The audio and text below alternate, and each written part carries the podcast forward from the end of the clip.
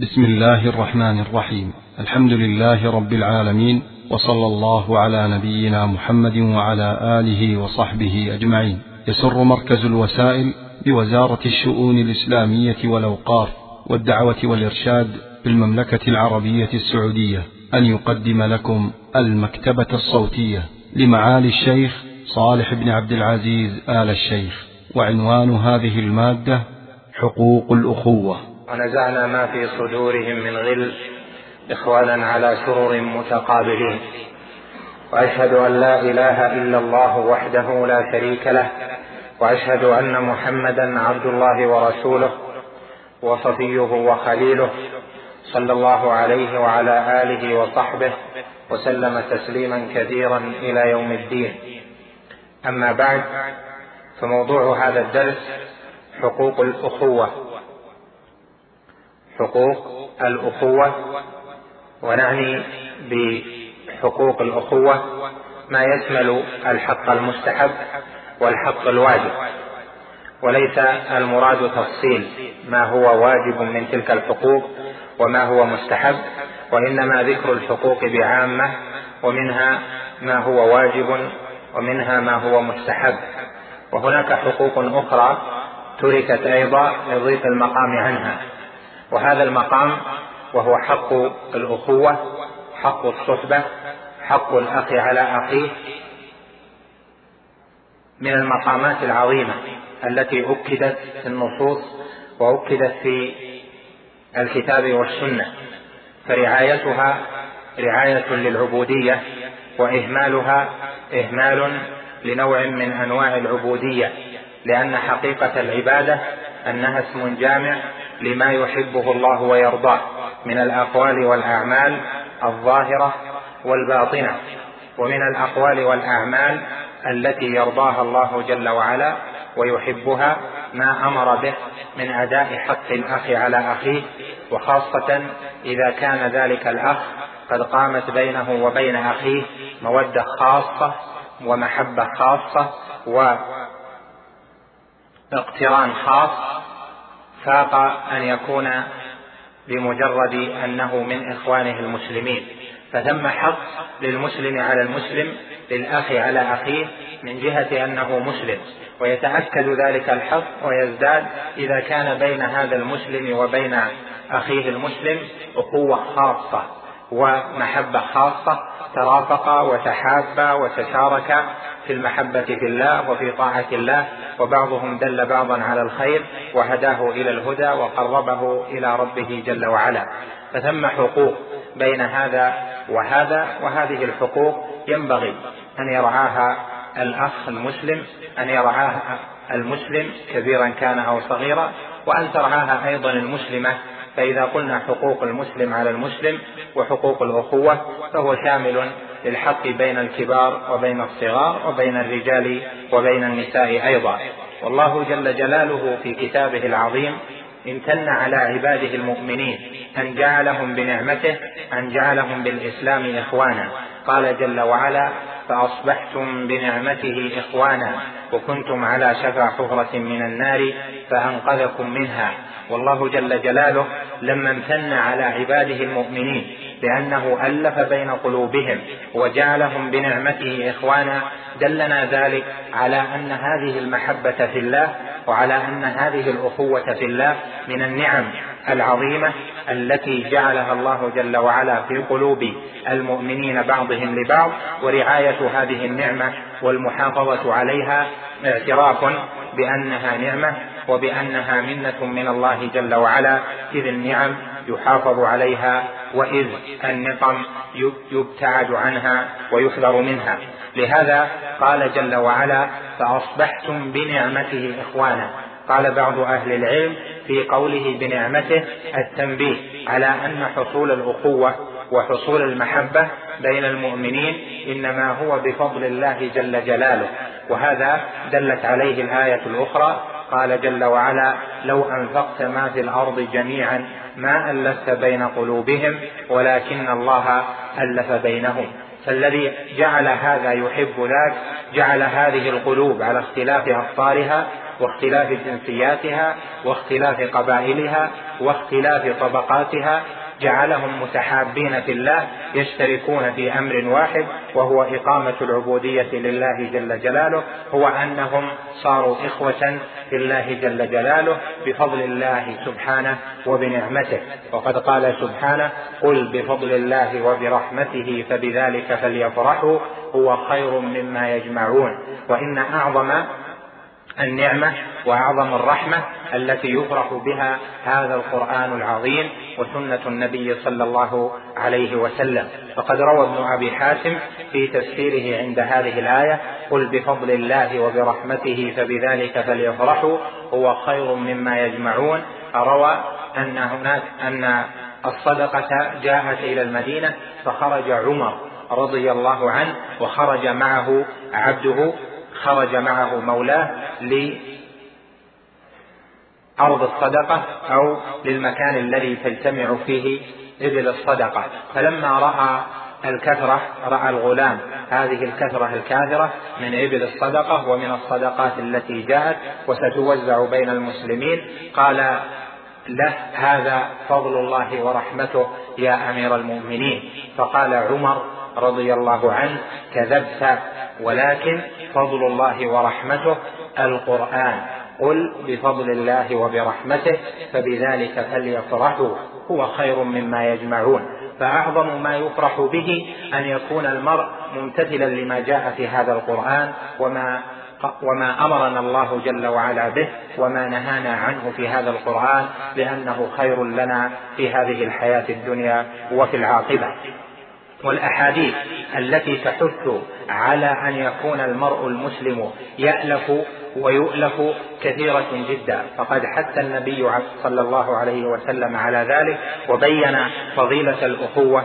وفضيلة التحاب في الله وفضيلة أن يكون المؤمن يألف ويؤلف وأن يكون قريبا من إخوانه في عدد من الأحاديث.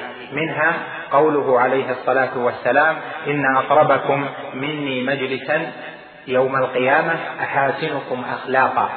إن أقربكم مني مجلسا يوم القيامة أحاسنكم أخلاقا. الموطؤون أكنافا الذين يألفون ويؤلفون.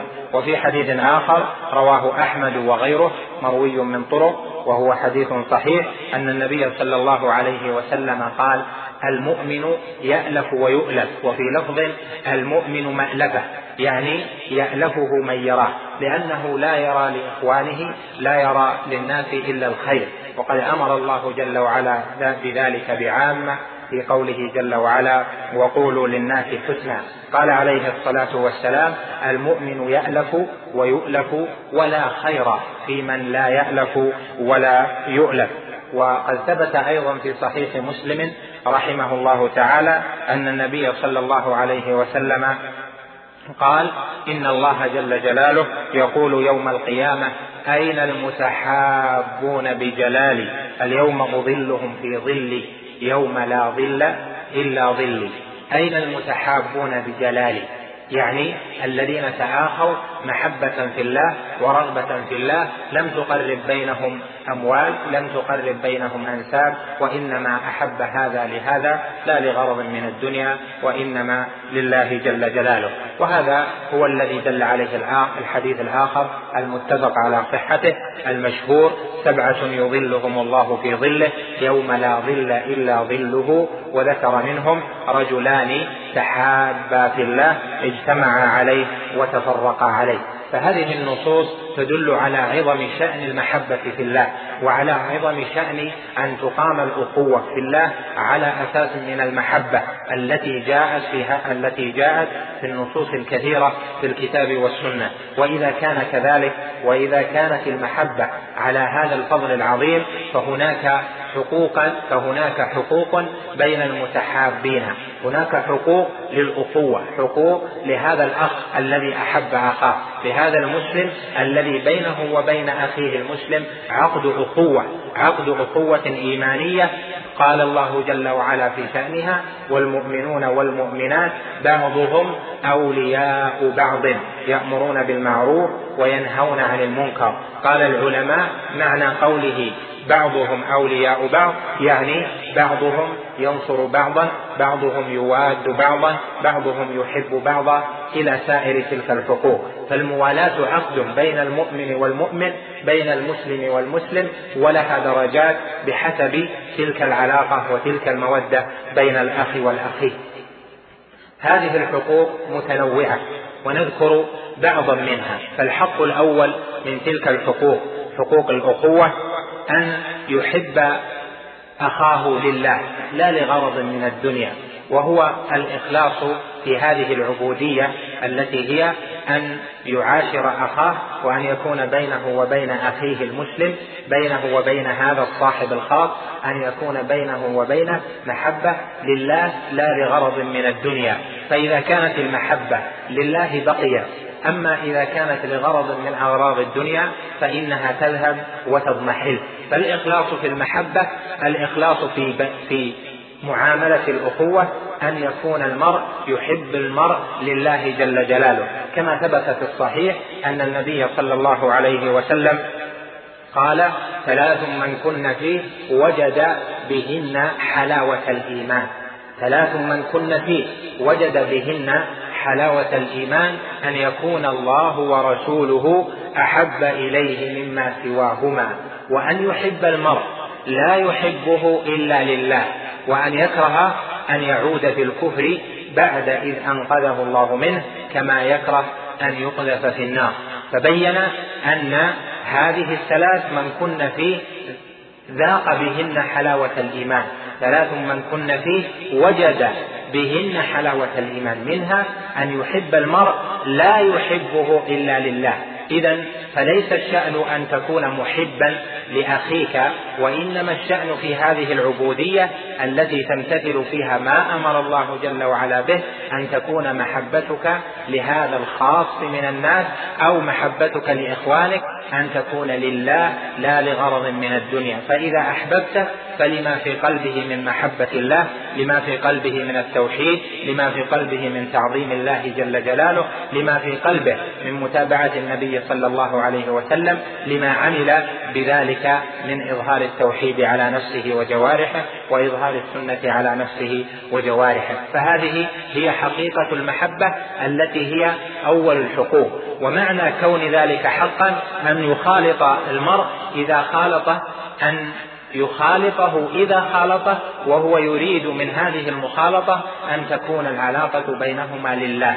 إذا خالطه على أن المخالطة هذه لله وهو يضمر شيئا من أمور الدنيا فإنه في الحقيقة قد غشه لأن أخاه لا يعلم ما في قلبه فيظن أن مؤاخاته لله جل وعلا ومحبة في الله جل جلاله وفي الحقيقة إنما آخاه لغرض من أغراض الدنيا يصيبها. محبه محبة المرء لله جل جلاله تثمر ثمرات تثمر أن يكون العبد في محبته لأخيه قد وفى بالحقوق التي ستأتي لأنه إذا أحبه لله فإنه في كل معاشرة وكل معاملة يعامل بها أخاه فإنه يخشى الله جل جلاله. لأن الذي بعث هذه المحبة في نفسه هو محبة الله جل جلاله فأحب هذا المرء لله وفي الله والمحبة الخالصة لله جل جلاله وحده.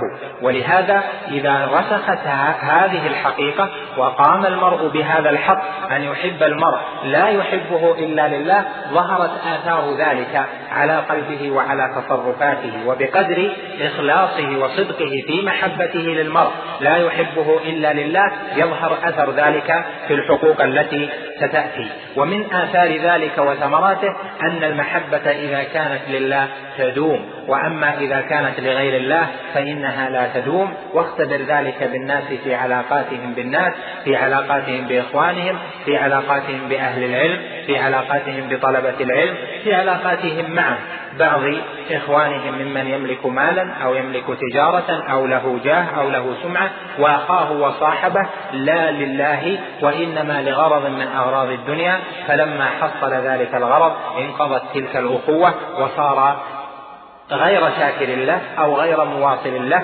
فضلا أن يكون أبعد من ذلك والعياذ بالله أن يكون ذاما له مخبرا بسيئاته مخبرا بأحواله التي رآه منها في سالف زمنه. لا شك أن هذا الحق وهو أول الحقوق أن يوطن المرء نفسه أن يحب المرء لا يحبه إلا لله يؤتي ثمرات عظيمة في العلاقة يؤتي ثمرات عظيمة في التعامل في حفظ الحقوق وفي العبودية التي هي أعظم تلك الأمور. الحق الثاني من هذه الحقوق أن يقدم الأخ لأخيه الإعانة بالمال وبالنفس. لا شك أن الناس مختلفون مختلفون في طبقاتهم والناس بعضهم لبعض خدم. الغني يخدم الفقير والفقير يخدم الغني. من كان ذا جاه فإنه يخدم من ليس بذي جاه وهكذا. فالناس متنوعون. جعلهم الله جل وعلا كذلك ليتخذ بعضهم بعضا سخرية. ورحمة ربك خير مما يجمعون. هذا هذه سنة الله جل وعلا في خلقه وسنة الله جل وعلا في تصنيف الناس. وهذا إذا كان كذلك فإن من حق الأخوة من حق الصحبة الخاصة أن يسعى المرء في بذل نفسه في بذل ماله لأخيه الخاص. لأن حقيقة الأخوة أن يؤثر المرء نفسه أن يؤثر المرء غيره على نفسه كما وصف الله جل وعلا الذين امتثلوا ذلك بقوله ويؤثرون على أنفسهم ولو كان بهم خصاصة فالإيثار من حقوق الأخوة المستحبة. فإذا كان هذا في درجة الإيثار فذاك من الخير لكن نطلب شيئا أقل من الإيثار من حقوق الأخوة في الإعانة بالمال والنفس أن يتفقده بشيء فاضل في وقته أن يتفقده بشيء فاضل في ماله أن ينظر إلى أخيه ينظر إلى حاجاته. وقد قال العلماء وقد قال بعض العلماء إن من آداب أداء هذا الحق أن لا ينتظر أن يسأله أخوه ذلك الشيء. بل يبتدئ هو ويبحث عن حاجة أخيه الذي صافاه وواده في الله جل جلاله. وقد كان أمر النبي صلى الله عليه وسلم كما روى مسلم في الصحيح أمر بعض الصحابة أن يعطوا ما معهم الآخرين من الصحابة في بعض الغزوات حتى قال الراوي حتى لم يكن أحدنا يرى أن له فضلا على أخيه وهذا لا شك من المراتب العظيمة. لكن هذه المسألة وهي بذل المال وبذل النفس هذه مسألة عظيمة ولها مراتب. فمن حقوق الأخوة أن تبذل مالك لأخيك نطلب بذل المال الفاضل. إذا كان عندك شيء زايد تقرضه وقرض المسلم مرة صدقة وإذا وقرض المسلم مرة خير وإحسان وإذا أقرضه مرتين فهو صدقة لذلك فهو صدقة كأنه تصدق على أخيه بتلك الصدقة. كما روى ابن ماجه في سننه من تصد من أقرض أخاه مرتين فهو كالصدقة عليه. وهذا أمر عظيم. بذل المال من غير سؤال تتفقد حاجته. رأيته بحاجة إلى مال رأيت حالته رثة رأيته في حال ليست بمحمودة وأنت قد وسع الله جل وعلا عليك فتبذل الفاضل من ذلك تواسيه بذلك. والأحسن أن تبتدئه بذلك لأن في هذا لأن في هذا بذل الفضل ولأن في هذا إقامة عقد الأخوة والذي يبذل مبتدئا ليس كمن يبذل كمن يبذل مسؤولا وقد قال الله جل وعلا في صفة المؤمنين أشداء على الكفار رحماء بينهم وكونهم رحماء بينهم يقتضي أن يكون بعضهم يرحم بعضا وبعضهم يرحم بعضا فيما يحتاجه. يحتاج إلى بذل الجاه يحتاج إلى بذل المساعدة يحتاج أن تساعده في نفسه في بيته يحتاج أن تساعده بجهدك بإصلاح شيء. ضاق وقته عن بعض الأشياء. عنده مهمات وعندك فراغ فحق الأخ على أخيه. حقوق الأخوة الخاصة. أن تسعى في ذلك لأن عقد الأخوة الخاصة يقتضي البذل. وقد جاء في الحديث الصحيح أن النبي صلى الله عليه وسلم قال مثل المؤمنين في توادهم وتراحمهم وتعاطفهم كمثل الجسد الواحد. إذا اشتكى منه عضو تداعى له سائر الجسد بالحمى والسهر. وفي الحديث الآخر وهو حديث صحيح معروف المؤمن للمؤمن كالبنيان يشد بعضه بعضا. إذا فهذا هذا الحق وهو بذل النفس أن يعود الأخ أن يبذل نفسه لأخيه أن يبذل بعض وقته لأخيه أن يبذل بعض ماله لأخيه وأن يسعى في ذلك يقيم في القلب حقيقة التخلص من الشح. والمؤمن مأمور بأن يتخلص من الشح أمر استحباب وقد أثنى الله جل وعلا على أولئك بقوله ومن يوق شح نفسه فأولئك هم المفلحون. شح النفس يكون بأنواع. يمكنه أن يذهب مع أخيه إلى مكان ما ليعرفه عليه أو ليبذل جاه أو ليذكره عند أحد فيبخل بهذا بهذا الجهد ويشح بالنفس ويشح ببعض الوقت على أخيه. ما حقيقة الأخوة إذا إذا لم يكن ثم بذل وثم عطاء في هذه المسائل وفي غيرها. وقد جاء في الحديث أيضا من كان في حاجة أخيه كان الله في حاجته. فإذا كنت موطنا نفسك على هذه المسائل أن تبذل لصفيك أن تبذل لخليلك أن تبذل لصاحبك لأخيك فإن ذلك من حقوق الأخوة التي من بذلها قبل السؤال فإنه قد أدى شيئا عظيما. ومن بذلها بعد السؤال فإنما فإنما أدى ما وجب عليه أو ما استحب له. لكن مكارم الأخلاق والإقبال على الخير أن تبتدئ بالشيء قبل أن تسأل عنه. لهذا كان بعض السلف يتفقد حاجة إخوانه من دون أن يعرف. كم روي لنا من أحوال السلف أنهم دسوا أموالا دسوا بعض المال في في بيت إخوانهم من دون أن يعلم من هذا الذي أرسل ومن هذا الذي أعطى. وقد قال الربيع ابن حسين مرة لأهله اصنعوا لي اصنعوا لي طعاما وكان يحب ذلك النوع من الطعام فصنعه له أهله كأحسن ما يكون فأخذه وذهب به إلى أخ له مسلم ابتلاه الله جل وعلا بأنه ليس بذي لسان وليس بذي سمع وليس بذي بصر. يعني أصيب بمصيبة فقد معها البصر وفقد معها اللسان وفقد معها السمع. فإذا أتاه هذا وأطعمه أو أهدى إليه فمن الذي يعلم بحاجته من الذي يعلم بما أعطى؟ لا هذا الرجل لن يعلم بما فعله به الربيع بن خثيم مثلا. فأتى الربيع بن خثيم وأخذ هذه الحاجة هذا الطعام الخاص الذي يحبه هو وذهب به إلى ذلك الرجل الذي هو من إخوانه المؤمنين في بلده فقال فأخذه وأخذ يطعمه شيئا فشيئا حتى غذاه وأشبعه. فلما انصرف قيل له يا ربيع فعلت فعلا؟ لا ندري وجهه. قال ما, قال ما فعلت؟ قالوا فعلت إذ أطعمت هذا وهو لا يعرفك أفلم تكتفي بأن أعطيته أهله فأطعموه؟ قال لكن الله جل جلاله يعلم. وكم من آثار في السلف في هذا الباب. فقد رعى بعض السلف حال أولاد أخ له يعني صاحب له رعى أحوال أهله وأحوال ولده أربعين سنة حتى توفي. قالوا فكأننا لم نفقد أبانا. كأنهم ما فقدوا أباهم من شدة ما حصل لهم من التفريط ومن البذل من ذلك. شيخ الإسلام ابن تيمية رحمه الله تعالى ذكر عنه أنه لما مات بعض المشايخ الذين كانوا يعادونه كان يسعى في حاجة أهله وفي حاجة صغاره. ذلك أنه وإن عادا فثم حق للأخوة خاص حق لعقد الإسلام وهؤلاء المساكين من لهم؟ فلهم الذي تخلص من شهوة نفسه وتخلص من الانتصار لنفسه فبذل لهم وكان يتعاهد أبناء وأهل أعدائه الذين عادوه وسعوا به إلى آخر ذلك. وهذا لا شك من امتثال الشرع وجعل الشرع فوق هوى النفس وفوق مرادات النفس. هذا كله يحصل وربما وفق إليه الكثير. وهناك مرتبة من المراتب يحث عليها وهي أن كثيرين قد يبذلون وقد يكون له مع إخوانه مواقف حسنة ومواقف طيبة لكنه يرى أن له فضلا بعد الإعانة. يرى أن له فضلا أن قدم له. يرى أن له فضلا أن أعانه بمال أن أعانه بجاه أن أعانه ببذل.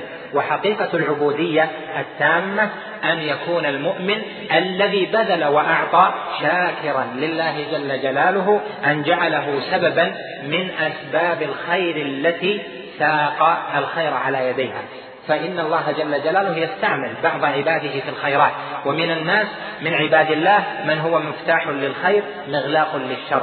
فالعبد إذا أعان إذا أعان أخاه وإذا أعطاه وإذا بذل نفسه إذا بذل جاهه له فإنه لا لا يستحب له بل إنه ليس بمحمود في حقه ولا من مكارم الأخلاق أن ينتظر الثناء وأن يصبح يدل ويمن بهذا الذي عمله. فإن حقيقة الإخلاص والمحبة وأن يحب المرء لا يحبه إلا لله أن يعامله لأجل أمر الله جل وعلا بذلك فينتظر الأجر والثواب من الله جل جلاله. الحق الثالث من حقوق الأخوة حفظ العرض وهو حق عظيم من الحقوق بل لا يتكاد تفهم الأخوة الخاصة إلا بأن يحفظ الأخ على أخيه عرضه.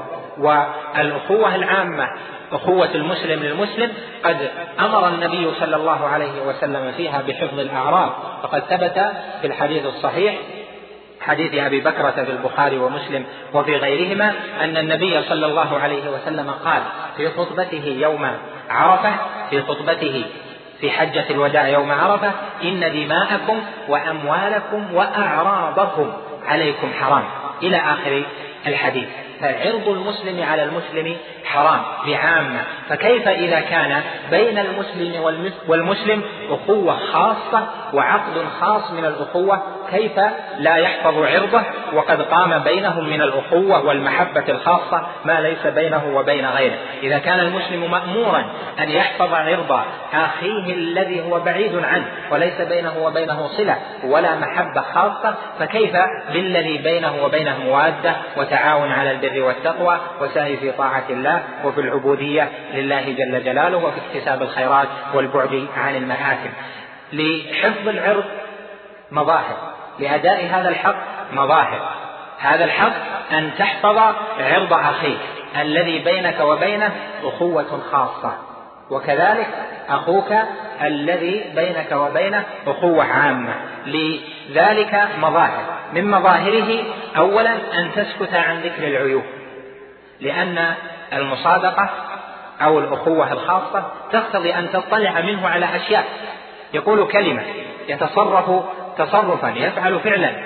ما معنى الأخوة الخاصة إلا أن تكون مؤتمنا على ما رأيت أن تكون مؤتمنا على ما سمعت. وإلا فيكون كل واحد يتحرز ممن يخالطه فليس ثم إذا إخوان صدق ولا إخوان يحفظون المرء في حضوره وفي غيبته مما حدا ببعض الناس لما رأى الزمن زمنه. لما رأى زمنه خلا من هذا الصديق وهذا المحب الذي يحفظ عرضه ويكون وفيا معه حداه أن ألف كتابا وسماه تفضيل الكلاب على كثير ممن لبس الثياب.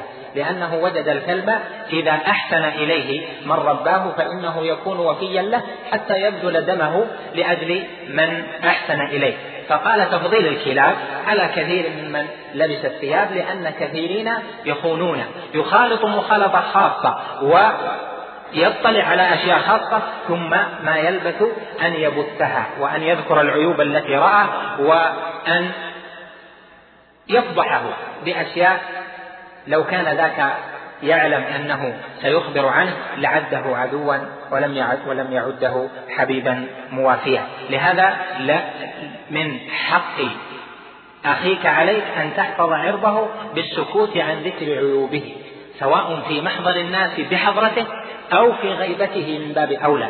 فإن حق المسلم على المسلم أن يحفظ العرض فكيف إذا كان ذلك خاصة من مظاهر أيضا حفظ هذا الحق أن لا تدقق معه السؤال وأن لا تبحث معه في مسائل لم يبدها له. مثلا تراه في مكان فتقول ما الذي جاء بك هنا؟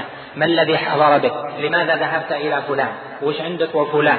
إلى آخره من التدخل فيما لا يعني. إذا أحب أخبره وإذا لم يحب فإن الكتمان له فيه مصلحة والمرء من حسن إسلامه أن يترك ما لا يعنيه كما ثبت ذلك عن النبي صلى الله عليه وسلم بقوله من حسن إسلام المرء تركه ما لا يعنيه. فإذا رأيته في حال إذا رأيته متوجها لشيء فلا تسأله عن حاله لا تسأله عن الوجهة التي هو ذاهب إليها لأن عقد الأخوة لا يقتضي أن يخبرك بكل شيء فإن للناس أسرارا وإن لهم أحوالا المظهر الثالث من مظاهر حفظ العرض أن تحفظ أسراره وأسراره هي التي بثها إليك. بث إليك نظرا له بث إليك رأيا رآه في مسألة تكلمتم في فلان فقال لك رأيا له في فلان.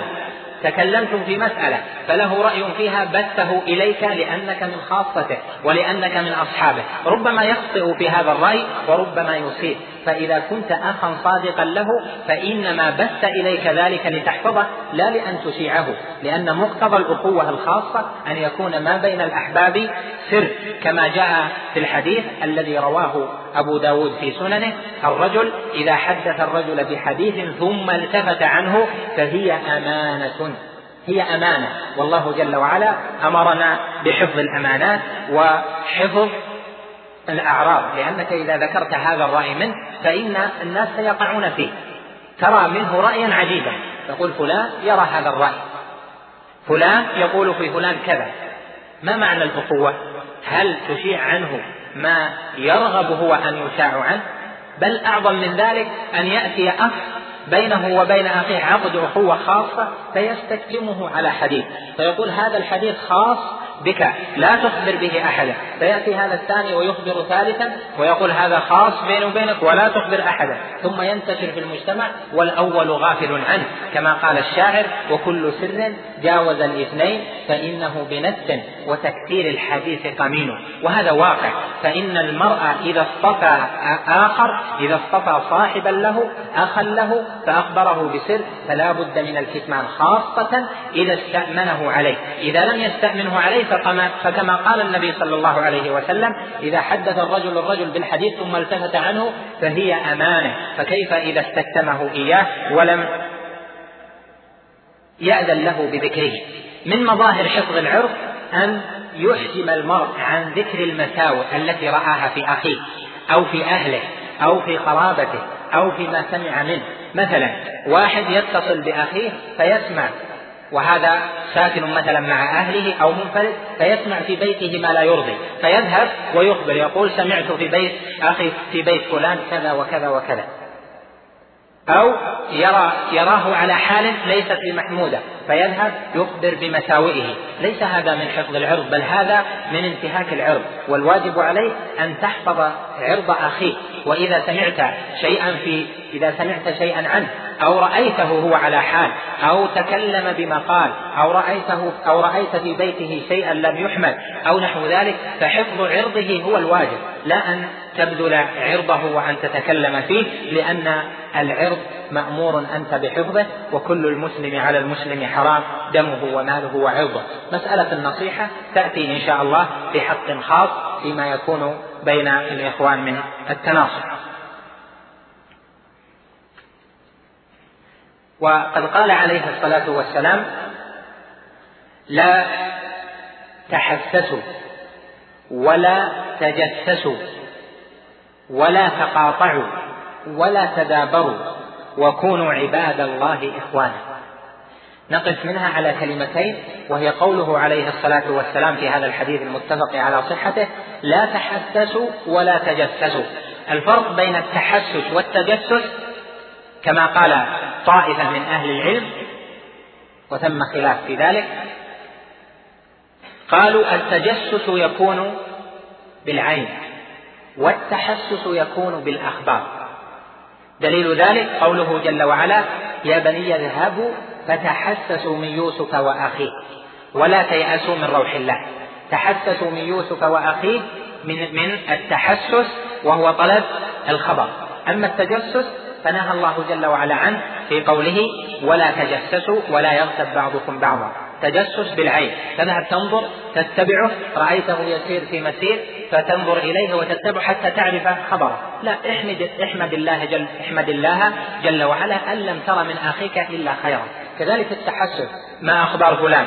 إيش قال فلان؟ وهو من أخوانك وأصحابك الصادقين الذين بينك وبينهم خلة وبينك خلة وبينك وبينهم وفاء وصحبة. فلا تحسس في أخباره ولا تتجسس عليه فإن ذلك منهي عنه المسلم مع إخوانه المسلمين بعامة. فكيف بمن معه بمن له معهم عقد أخوة خاصة. لا تحسسوا يعني لا تتتبع أخبار إخوانك ولا تتجسسوا لا تذهب بعينك وتنظر ماذا فعل وماذا فعل فإن هذا من المنهي عنه وهو من المحرمات. الحق الرابع من الحقوق أن تجنب أخاك سوء الظن به. تجنب أخاك سوء الظن به. لأن سوء الظن به مخالف لما تقتضيه الأخوة. مقتضى الأخوة أن يكون الأخ لأخيه فيه الصدق والصلاح والطاعة. هذا الأصل في المسلم. الأصل في المسلم أنه مطيع لله جل وعلا. فإذا كان من إخوانك الخاصة فإنه يكون ثم حقان. حق عام له وحق خاص بأن بأن تجنبه سوء الظن وأن تحترس أنت من سوء الظن. والله جل وعلا نهى عن الظن وقال فقال سبحانه اجتنبوا كثيرا من الظن إن بعض الظن إثم. قال العلماء معنى قوله جل وعلا اجتنبوا كثيرا من الظن إن بعض الظن إثم أن الظن منه ما هو مذموم ومنه ما هو محمود. فما كان منه ما كان منه محمودا ما كان من الظن محمودا هو ما كان من قبيل الأمارات والقرائن التي هي عند القضاة وعند أهل الإصلاح وأهل الخير الذي يريد النصيحة أو يريد إقامة القرائن والدلائل عند القاضي. فالقاضي يقيم القرائن يقيم الحجة ويطلب البينة وأكثرها وأكثرها أو كثير منها قائم في مقام الظنون. لكن هنا يجب أن يأخذ بها فالاجتناب لكثير من الظن. وهذا الظن هو أن تظن بأخيك سوءا أن تظن بأخيك شرا. وقد قال عليه الصلاة والسلام إياكم والظن. فهذا عام. ظن من جهة الأقوال ونهي عن الظن من جهة الأفعال. فإن الظن أكذب الحديث. هذا نصه عليه الصلاة والسلام. الظن هو أكذب ما يكون في قلبك فإن الظن أكذب الحديث. إذا حدثتك نفسك من داخلك بظنون فاعلم أن هذا هو أكذب الحديث. فإذا حق أخيك عليك ألا تظن به إلا خيرا وأن تجتنب معه الظن السيء. كما أمرك الله جل وعلا بذلك في قوله اجتنبوا كثيرا من الظن إن بعض الظن إثم. فالظن السيء إثم على صاحبه يأثم به لأنه خالف الأصل. وقد روى الإمام أحمد في الزهد ورواه غيره أن عمر رضي الله عنه قال ناصحا لا تظنن بكلمة خرجت من أخيك سوءا وأنت تجد لها في الخير محملا. لا تظنن بكلمة خرجت من أخيك سوءا وأنت تجد لها في الخير محملا.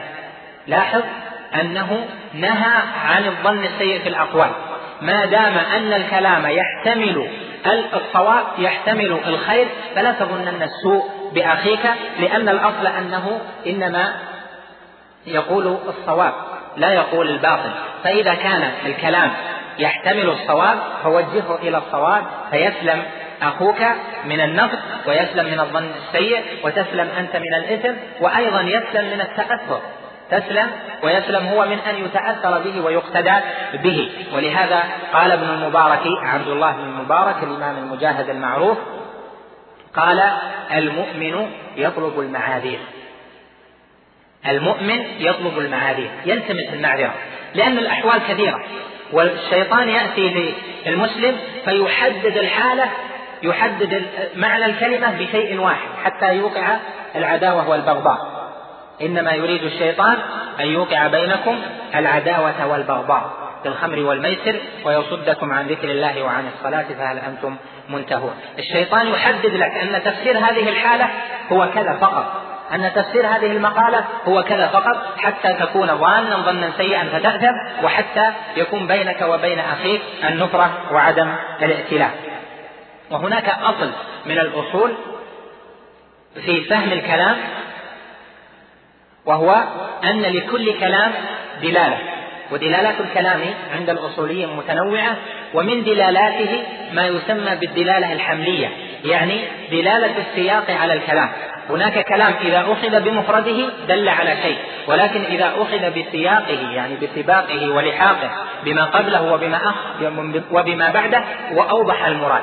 فإذا كان الكلام صادر من مؤمن صادر ممن بينك وبينه أخوة سمعت منه كلمة فلا يأتي الشيطان فلا يأتي الشيطان وينفق فيك أن تحمل هذه الكلمة على المحمل السوء بل احملها على المحمل الخير يكن في قلبك إقامة المودة مع إخوانك وأيضا لا يدخل الشيطان بينك وبين إخوانك.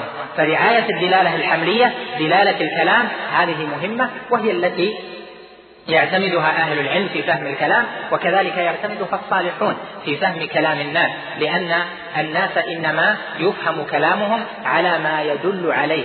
يدل عليه الكلام بكله لا بلفظة منه فقط فإن الألفاظ قد تخون المتكلم ولكن إذا علم مقصده في كل الكلام فإنه يعذر. وقد بينا أن من كلام الناس يعني في الدرس الماضي أن من كلام الناس وهو من باب أولى من كلام الناس ما هو متشابه يشتبه على الناظر فيه يشتبه على السامع له فإذا نظر إلى هذا الكلام نظر طالبا للمعذرة طالبا حمل الكلام على أحسن محامله فإنه يستريح ويريح وتبقى يبقى هذا الحق ويكون قد أدى هذا الحق لأخيه. إذا من فسر كلام أخيه تفسيرا مغالطا زاد فيه حمله على أسوأ المحامل فإنه لم يؤدي حقه.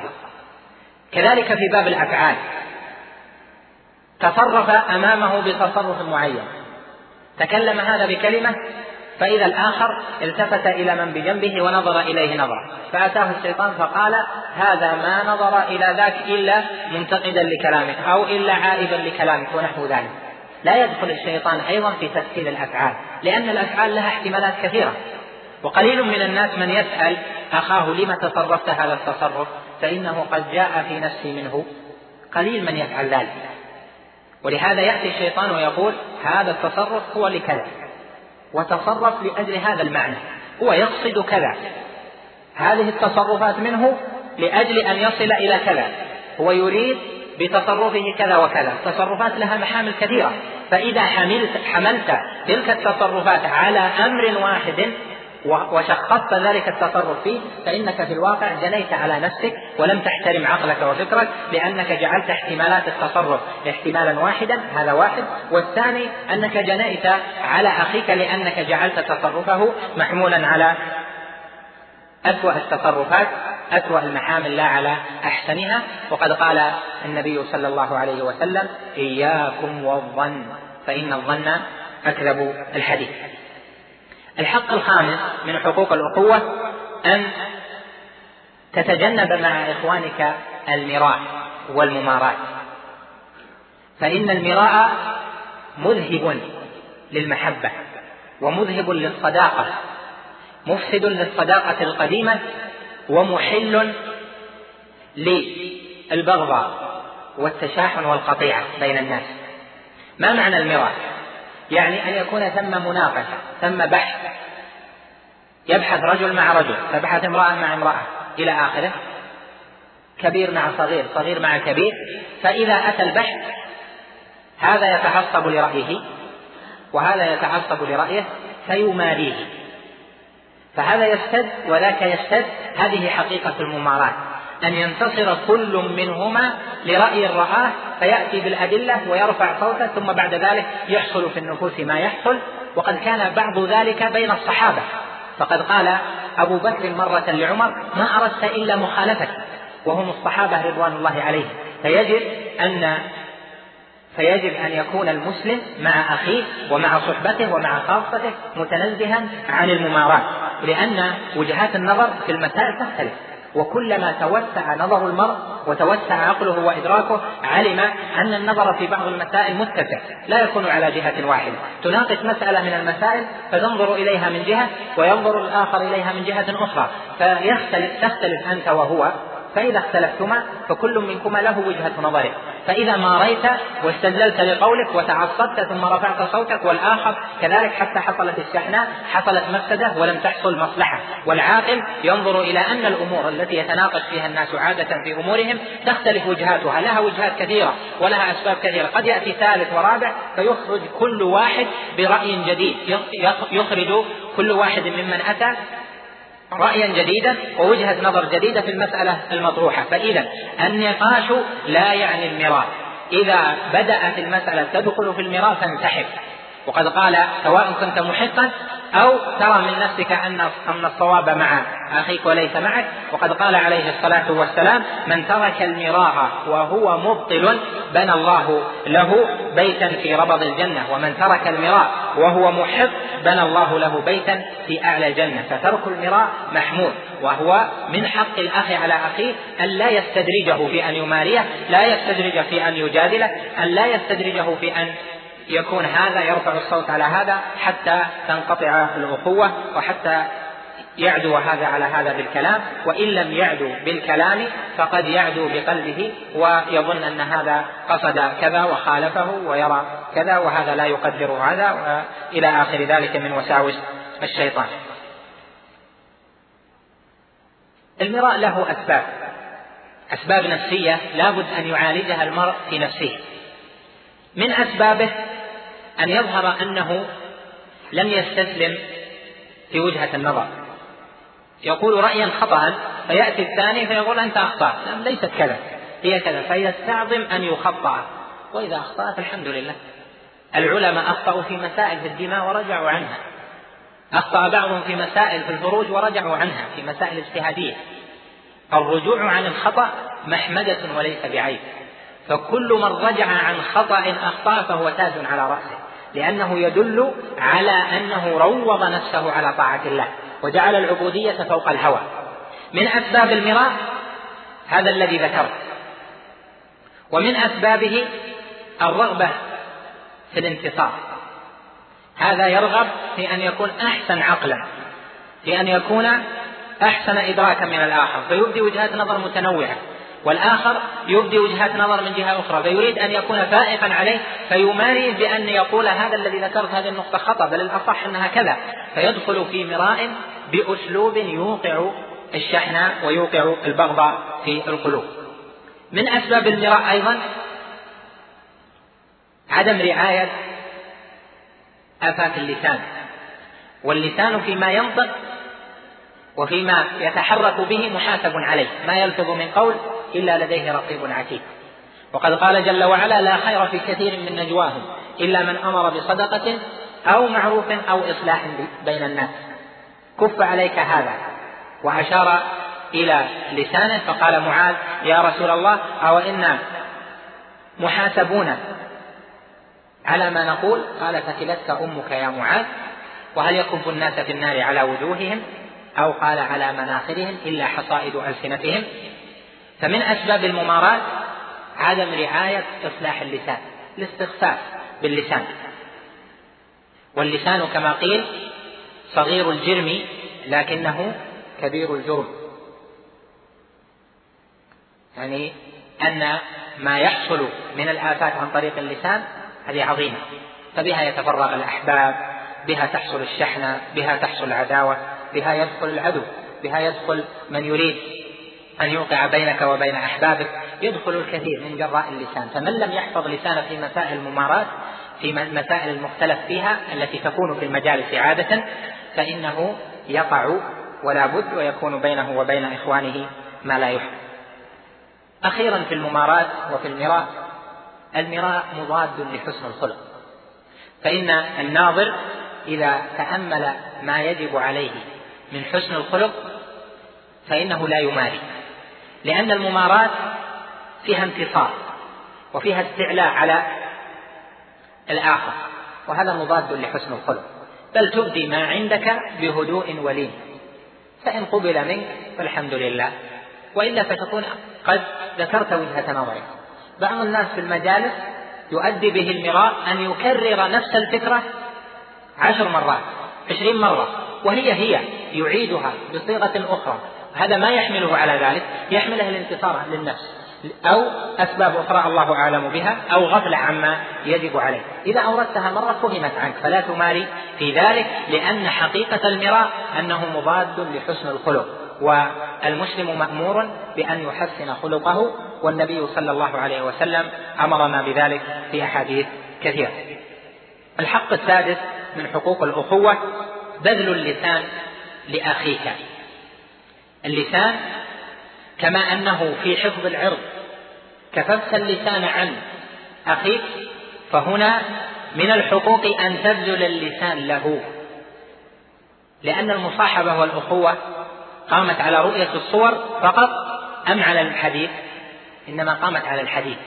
وحركة اللسان هذا مع حركة لسان الآخر تقيم بين القلوب تآلفا. فلذلك لا بد أن تبذل اللسان لأخيك لهذا مظاهر. تبذل اللسان في التودد له. يعني لا تكن شحيحا بلسانك عن أن تتودد لأخيك. والنبي صلى الله عليه وسلم قال إذا أحب أحدكم أخاه فليعلمه. فإذا أعلمه فليقل الآخر أحبك الله الذي أحببتني فيه. هذا من أنواع بذل اللسان وهذا يورث المودة يورث المحبة. ومن الناس من يقول هذه الكلمة وهو غير صادق فيها أو غير عالم بحقيقة معناه. يقول أحبك في الله. إذا قلت لآخر أحبك في الله فمعنى ذلك أنه في قلبك محبة لهذا محبة خاصة في الله ولله فيقتضي أن تحفظ حقه. أما أن تقول له أحبك في الله وأنت في الحقيقة لا تحفظ له حقا فما حقيقة المحبة إذن؟ الأول أن تتودد له باللسان بمثل أن تقول له هذه الكلمة بأن تتكلم معه بأحسن الكلام. وقد قال جل وعلا وقل لعبادي يقول التي هي أحسن إن الشيطان ينزغ بينهم. قال وقل لعبادي يقول التي هي أحسن. فهذا بذل اللسان لأخيك أن تنتقي في معاملتك مع إخوانك ومع خاصتك بل ومع المسلمين بعامة أن تنتقي؟ اللفظ الحسن فقط لا ولكن أحسن الألفاظ لأن الله جل وعلا أمر بذلك فقال وقل لعبادي يقول التي هي أحسن. إن الشيطان ينزغ بينهم. فإذا توددت له باللسان وذكرت له أحسن ما تجد فإن هذا فيه إقامة علاقة القلب ومحبة القلب وفي هذا من المصالح التي تكون في المجتمع المسلم وفي قلوب المؤمنين بعضهم مع بعض ما يضيق المقام عن ذكره وعن تعداده. من مظاهر التودد باللسان أو بذل اللسان له من مظاهر بذل اللسان للأخ أن تثني عليه في غير حضوره. إذا خلطت أحدا وتعلم من أخيك هذا صفات محمودة تثني عليه في غير حضوره. لأنك إذا أثنيت عليه في حضوره صار مدحا والمدح ممنوع لأنه يورث عجبا. لكن تثني عليه في غير حضوره. هذا الثناء عليه لا بد أن يبلغه فتقوم المحبة صادقة فتقوم المحبة قياما صحيحا. الثاني أن ذكر محاسن أخيك عند غيرك تجعل أولئك يجتهدون في الاقتداء ويعلمون أن الخير فيه ناس كثير يعملون به. فالمرء إذا ذكر عنده الخير تشجع له وإذا ذكرت عنده الشرور تشجع لها. فذكر الخيرات في المجالس هو الذي ينبغي. أما ذكر الشرور وذكر الآفات وذكر المعايب فإنه هو الذي يجب الانكفاف عنه. لأن في ذكر المعايب ما ييسر سبيل الاقتداء بأهلها فيها وفي ذكر المحاسن والثناء على أصحابها فيه ما يشجع على الاقتداء بهم فيها. فإذا من حق أخيك عليك أنك إذا نظرت له من حسنة فلا تخفها. وإذا نظرت إلي منه إلى سيئة فأخفها. وفي ذلك من المصالح ما هو معلوم. أيضا يتبع هذا المظهر أنه إذا أثني عليه فتدخل السرور على قلبه بإبلاغه بالثناء عليه.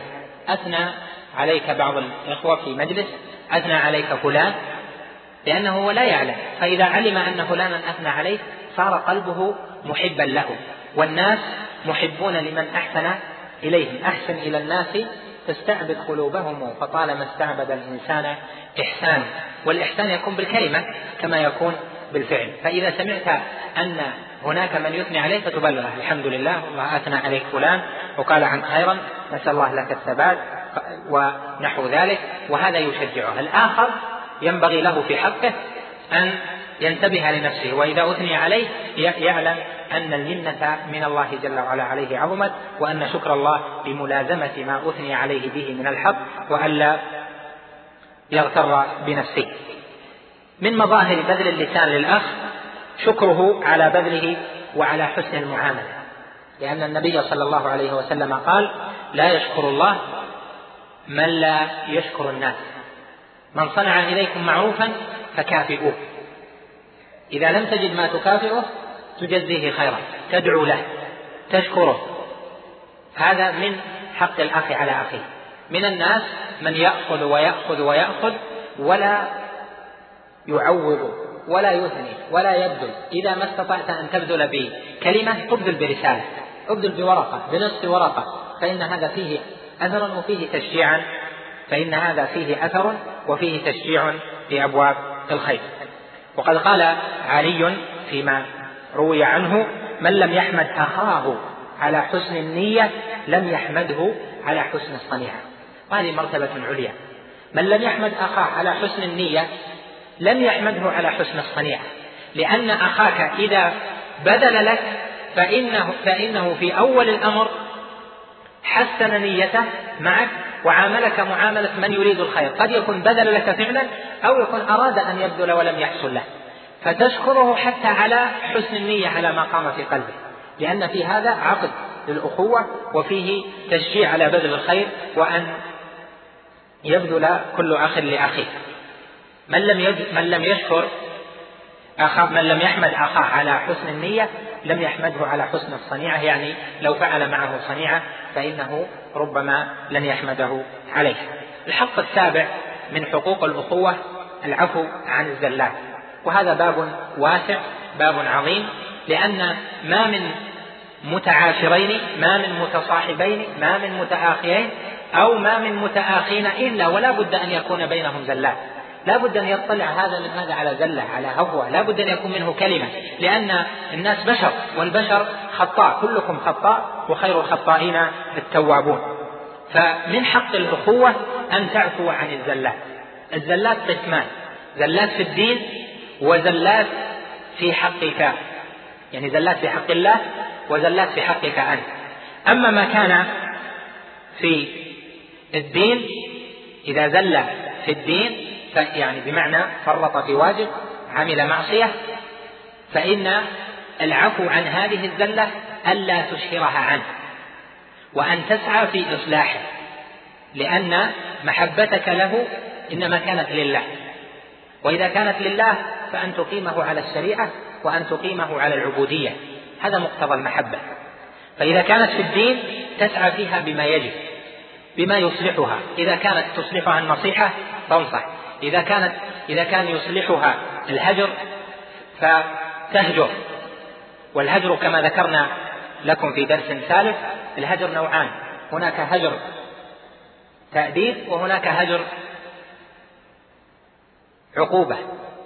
هناك هجر لحظك وهناك هجر لحظ المهجور.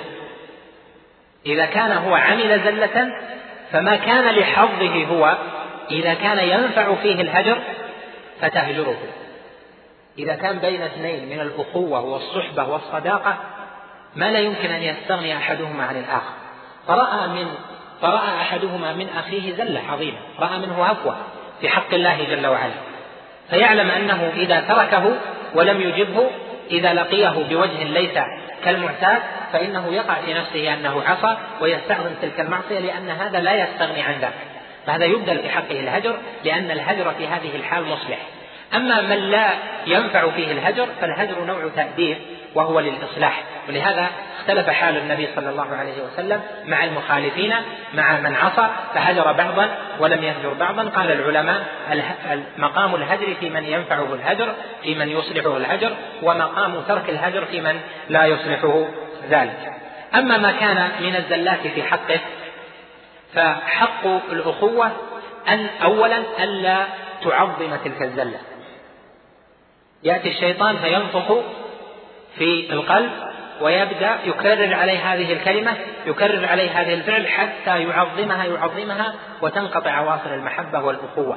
ويكون الأمر بعد المحبة وبعد التواصل يكون هجرانا وقطيعة لحق للدنيا وليس لله جل جلاله. سبيل ذلك أن تنظر إلى حسناته. تقول أصابني منه هذه الزلة غلط علي هذه المرة. تناولني بكلام في حضرتك أو في غيبتك لكن تنظر إلى حسناته تنظر إلى معاشرته تنظر إلى صدقه معك في سنين مضت أو في أحوال مضت فتعظم الحسنات وتصغر السيئات حتى يقوم عقد الأخوة بينك وبينه حتى لا تنفصل. تلك المحبة. الحق الثامن من حقوق الأخوة الفرح بما آتاه الله جل وعلا. فرح الأخ لأخيه بما آتاه الله جل وعلا. الله سبحانه قسم بين الناس أخلاقهم كما قسم بينهم أرزاقهم. فضل بعضهم على بعض. فحق الأخ لأخيه وحق الأخ على أخيه أنه إذا آتى الله جل وعلا واحدا من إخوانك فضلا ونعمة فتفرح بذلك وكأن الله جل وعلا خصك بذلك. وهذا من مقتضيات عقد الأخوة. وهذا طارد للحسد. ومن لم يكن فرحا بما آتاه الله جل بما آتى الله جل وعلا إخوانه فإنه قد يكون غير فرح مجردا وقد يكون غير فرح وحاسد أيضا.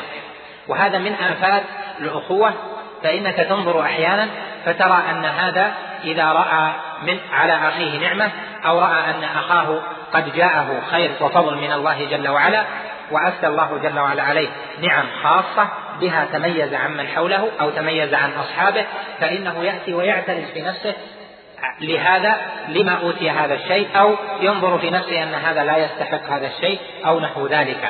وهذا من مفسدات عقد الأخوة. بل الواجب أن تفرح بل الواجب أن تتخلص من الحسد.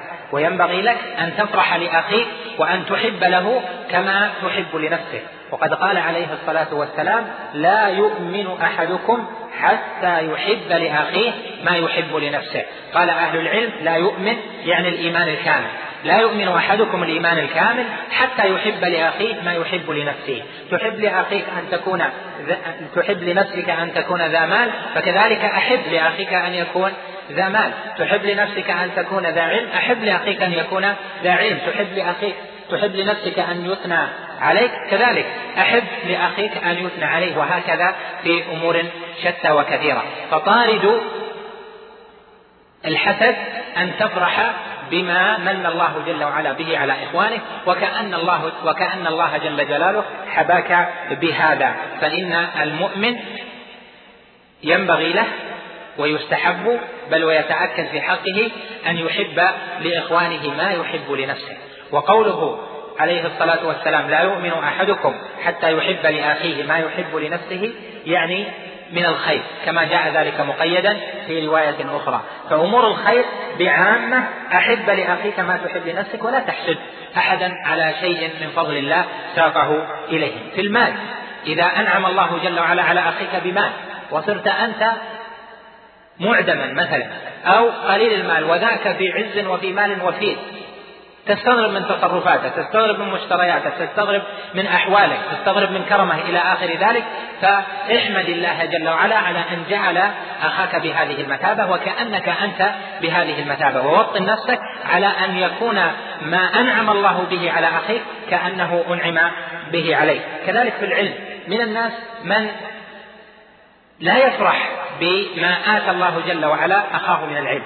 يسمع أخاه مثلا حقق مسألة تحقيقا جيدا أو تكلم في مكان بكلام جيد أو ألقى خطبة جيدة جيدة أو أثر في الناس بتأثير في العلم ساق العلم مساقا حسنا ونحو ذلك فيظل يعتلج في نفسه ذلك ولا يفرح أن كان أخوه بهذه المثابة وعلى هذه الحال. هذا لا يسوق بل من حقوق الأخوة أن تفرح لأخيك بالعلم. إذا كنت مثلا لست مثله في العلم أو كنت متخلفا عنه في العلم وكان هو أحد فهما أو كان أحد حفظا أو نحو ذلك فسبقك في ذلك فاحمد الله جل جلاله أن سخر من هذه الأمة وأن جعل من هذه الأمة من يبذل هذا الواجب ويكون متقدما فيه. لا تكن حاسدا لإخوانك على هذا والحسد داء قاتل ومذهب للحسنات كما قال عليه الصلاة والسلام إياكم والتحاسد فإنه يذهب الحسنات كما فإنه يأكل الحسنات كما تأكل النار الحطب. وهذا يكون تارة في العلم وتارة في المال وتارة في الجاه وفي أمور كثيرة. كذلك. هذا وهذا متآخين صاحبا. يرى هذا أن أخاه يقدم عليه أن أخاه له في المجالس كلمة أن أخاه له جاه أنه مقدر وهو ليس كذلك فيحمله هذا على أن يكون في قلبه شيء على أخيه وهذا لا ينبغي بل هذا يدخل في الحسد والواجب عليه أن يتخلص من الحسد لأن الحسد محرم والذي ينبغي في حقه أن يحب لأخيه كما يحب لنفسه وكأنه هو الذي من الله جل وعلا عليه بذلك. كذلك في الدين والصلاح. من الناس من ينعم الله عليه بأن يفتح له باب من أبواب الخير في العبادة فيكون كثير الصيام أو كثير الصلاة. وقد سئل الإمام مالك رحمه الله تعالى فقيل له أنت الإمام أنت مالك وشأنك في الناس بهذه المثابة ولا نراك كثير التعبد لا نراك كثير الصلاة لا نراك كثير الصيام لا نراك مجاهدا في سبيل الله. فقال الإمام مالك لهذا الذي أورد عليه هذا الإيراد قال إن من الناس من يفتح الله عليه باب الصلاة ومنهم من يفتح الله عليه باب الصيام. ومنهم من يفتح الله عليه باب الصدقة ومنهم من يفتح الله عليه باب الجهاد في سبيل الله ومنهم من يفتح الله عليه باب العلم وقد فتح لي باب العلم ورضيت بما فتح الله لي من ذلك. الناس يختلفون فإذا رأى أخا له متعبدا والناس يثنون عليه بتعبداته قد يحمله عدم الفرح. بهذا الثناء على أخيه أن يذكر عيبا من عيوبه أن يذكر مقالة أخطأ فيها أن يذكر شيئا من الأشياء التي ينقص بها من قدره وهذا مخالف لما ينبغي في حقه وأن يكون مع أخيه محبا له كما يحب لنفسه وأن يسعى في أن يكون أخوه مثنى عليه ولو كان هو لا يعرف. فليست المسألة بالمقام بين يدي الناس بل المسألة بالمقام بين يدي الله جل وعلا بل المسألة في تخليص القلب وتخليص النفس من أن يكون فيها غير الله جل جلاله. وقد ثبت في الحديث الصحيح في مسلم أن النبي صلى الله عليه وسلم قال إن الله لا ينظر إلى صوركم وأجسامكم وإنما ينظر إلى قلوبكم وأعمالكم.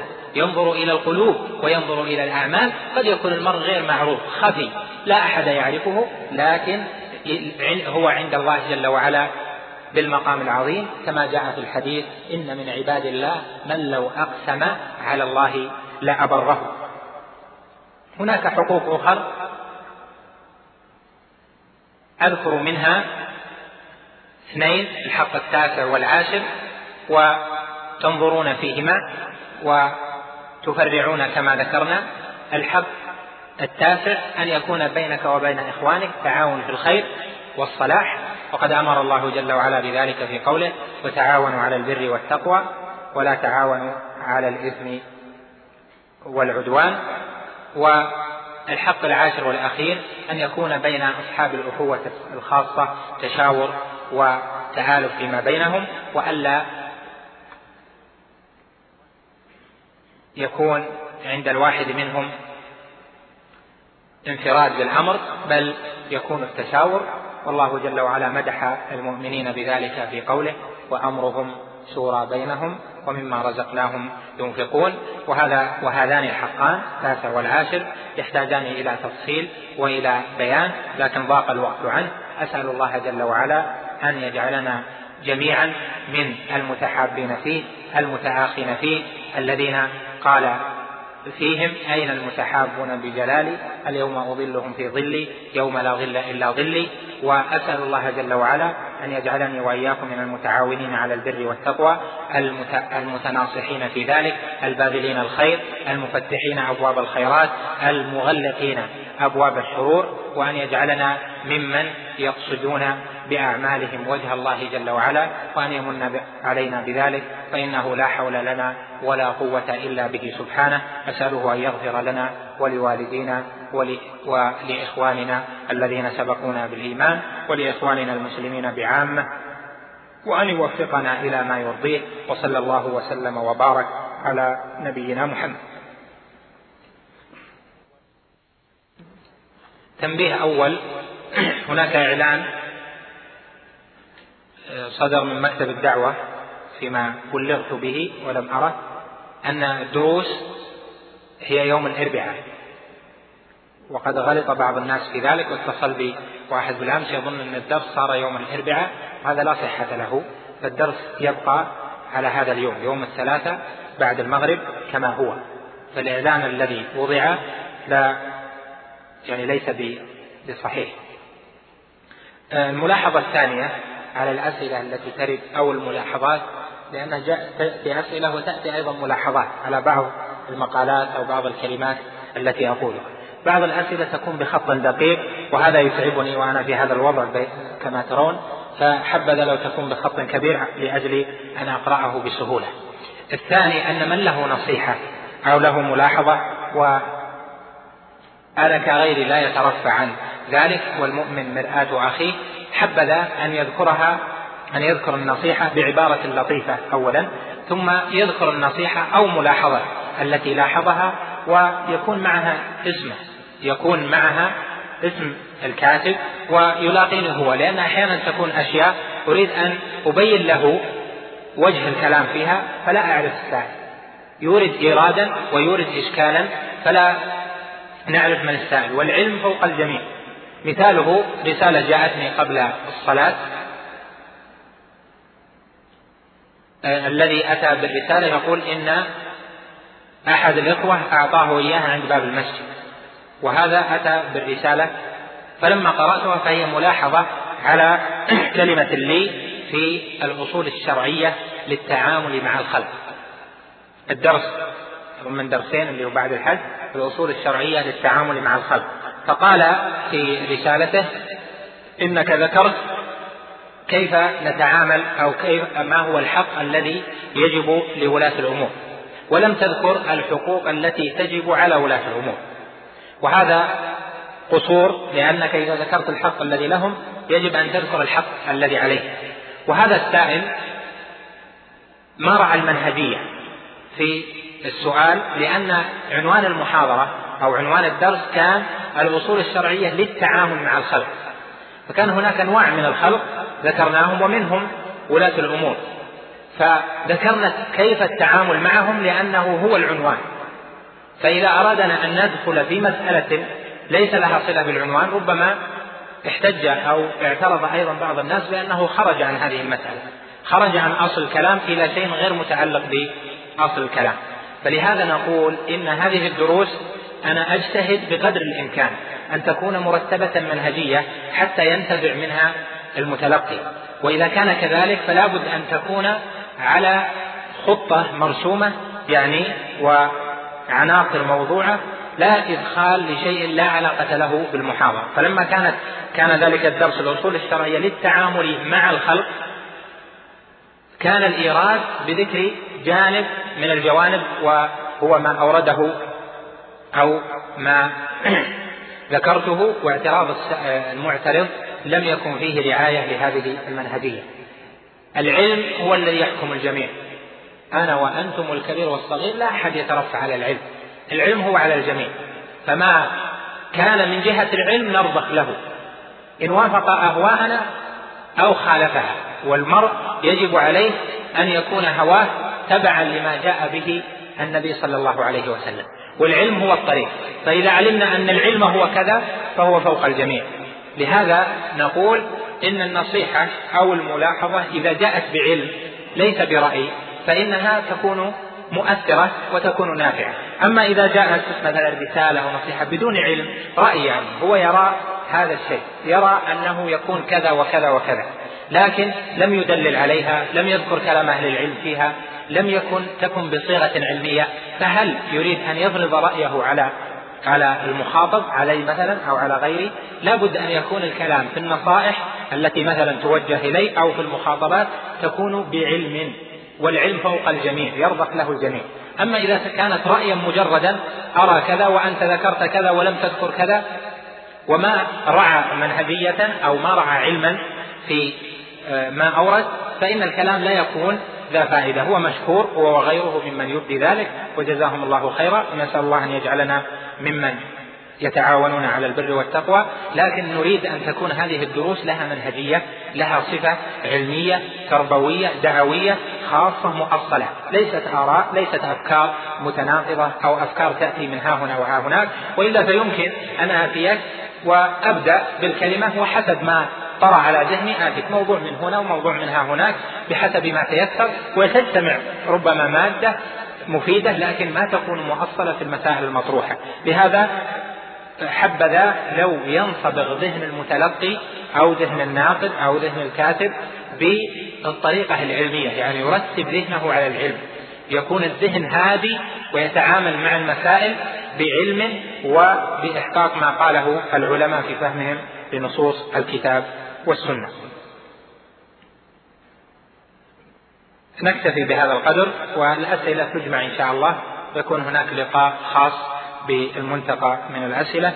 هذا وصلى الله وسلم وبارك على نبينا محمد. مع تحيات مركز الوسائل بوزارة الشؤون الإسلامية والأوقاف والدعوة والإرشاد بالمملكة العربية السعودية.